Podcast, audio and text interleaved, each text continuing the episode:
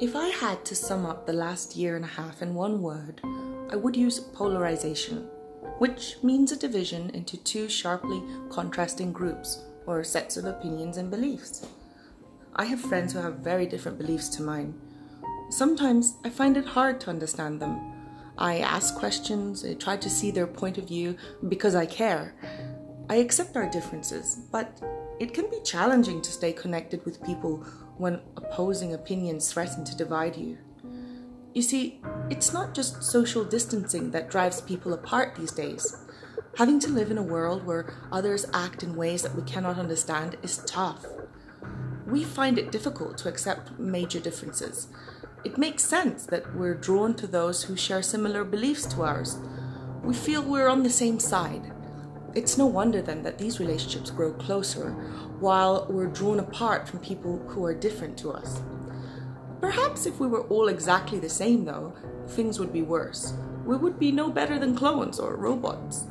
Questioning things is wise, it's what makes us human. Diversity is essential to evolution. Everyone is simply trying to protect themselves. Nevertheless, the reality is that the world today is one where we continue to segregate into even more extreme and opposing sides. And yet, all we need to get along is to agree to disagree.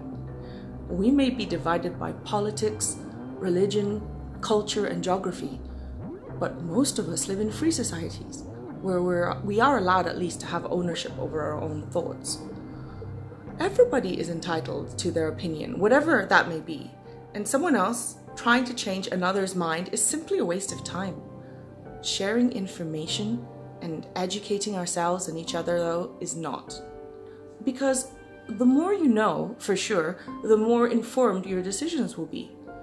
There may be more to fear the more you know, but facing these fears is part of growth. Fear is natural, but it should be addressed we should not fear fear itself, even if it is the real cause of all polarization. Maybe we should look at the larger picture. Like yin and yang, there are two sides to everything. You are either pro vaccination or an anti vaxxer.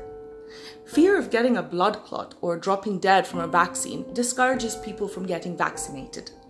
And yet, fear of going to hospital or dying of corona, on the other hand, encourages people to get inoculated. Fear of long term side effects from the vaccine stops people from getting it too, but fear of long term side effects from coronavirus also pushes people to get vaccinated. It's almost a paradox. I could go on. You might believe that COVID 19 is a pandemic that naturally emerged and fear its power to destroy lives. Or you may fear that it is a conspiracy to decrease world population, with the government trying to control you. You either fear the restrictions that rules of social distancing impose on your life, or fear the chaos that would emerge if they did not exist. At the end of the day, it's all about fear the fear of suffering and of making others suffer, fear of the unknown.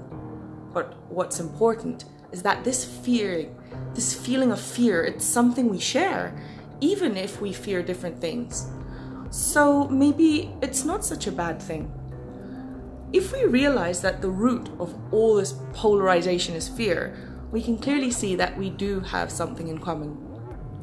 But deep empathy is needed to understand each other on that level. If we can dig deep and empathize with people who believe, think, feel, and act differently to us, we can let go of the anger and frustrations that strangulate our unpredictable lives at present and grow to accept our differences. Only then can we embrace polarization rather than fear it.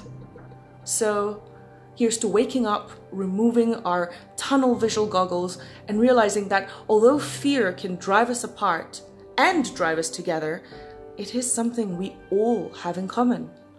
And this could be something that can connect rather than polarize us.